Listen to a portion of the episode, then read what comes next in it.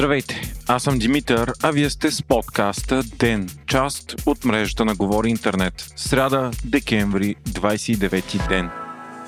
Заради новите си варианти, COVID-19 се разпространява най-бързо по света от когато и да е било. Последната седмица са били регистрирани посредно над 935 000 нови случая на ден по света. Най-голям дял от новозаразените са в Европа. На континента е имало по над 510 000 случая средно на ден. Скокът сред европейските страни е с 57% спрямо миналата седмица. Франция би абсолютния си рекорд и съобщи вчера за 180 хиляди нови случая. Великобритания пък отчита почти всеки ден над 100 хиляди, а положението е тежко и в Италия, Германия, Португалия и други. Съседна Гърция, въпреки всички мерки, отчете рекордните над 21 хиляди нови случая за денонощие. Добрата новина обаче е, че към момента няма голямо увеличение на смъртните случаи в тези страни. Макар учените все още да са предпазливи в категорични становища, по всичко личи, че новият вариант Омникрон, макар и много по-бързо разпространяващ, се причинява по-леко прекарване на болестта. Въпреки това има повишение на хоспитализациите в почти цяла Европа заради огромния брой новозаразени.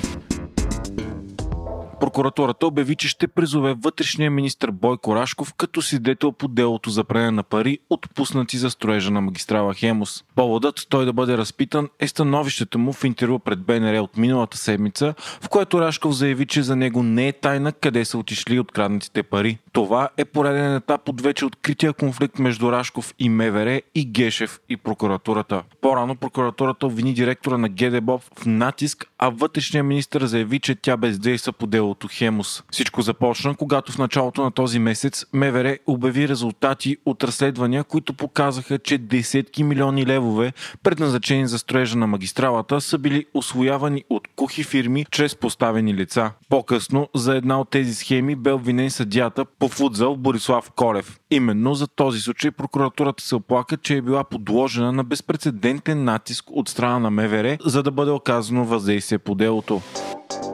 От началото на следващата година природния газ може да поскъпне с повече от вече прогнозираните 14%. Това се разбра днес по време на общественото обсъждане на цените в Кевар. Причината е скокът на цените по европейските борси. Цената на гъста е скочила с над 100% само за последната година и предстои да има нови увеличения. Проблемите са в целия Европейски съюз заради силно намалените доставки от страна на Русия, поради влушените двустранни отношения и това, че много страни така и не подписаха дългосрочни договори за доставки на газ с Газпром.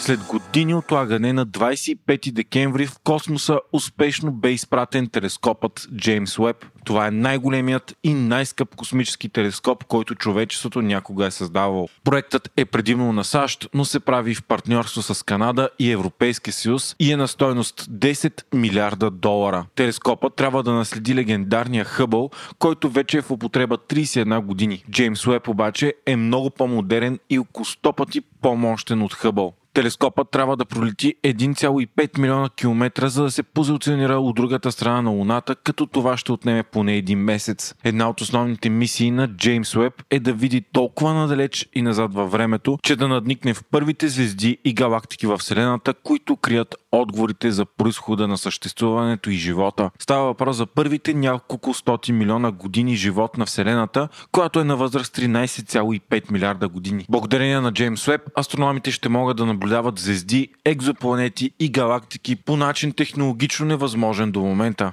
Създаването на свръхмащабния проект отне 25 години, многократно надвиши бюджета си и работата по него бе съпъствана с множество проблеми. И макар успешното изстрелване, все още не се знае дали няма нещо да се объркат, тъй като Джеймс Уеб трябва да направи редица автоматични финни процеси, за да заработи. Ако изникне дори минимален проблем, целият телескоп ще бъде загубен, тъй като той ще е толкова далеч от Земята, че ръчен ремонт е невъзможен. Вие слушахте подкаста Ден, част от мрежата на Говори Интернет. Епизода водих аз, Димитър Панайотов, а аудиомонтажът направи Антон Велев.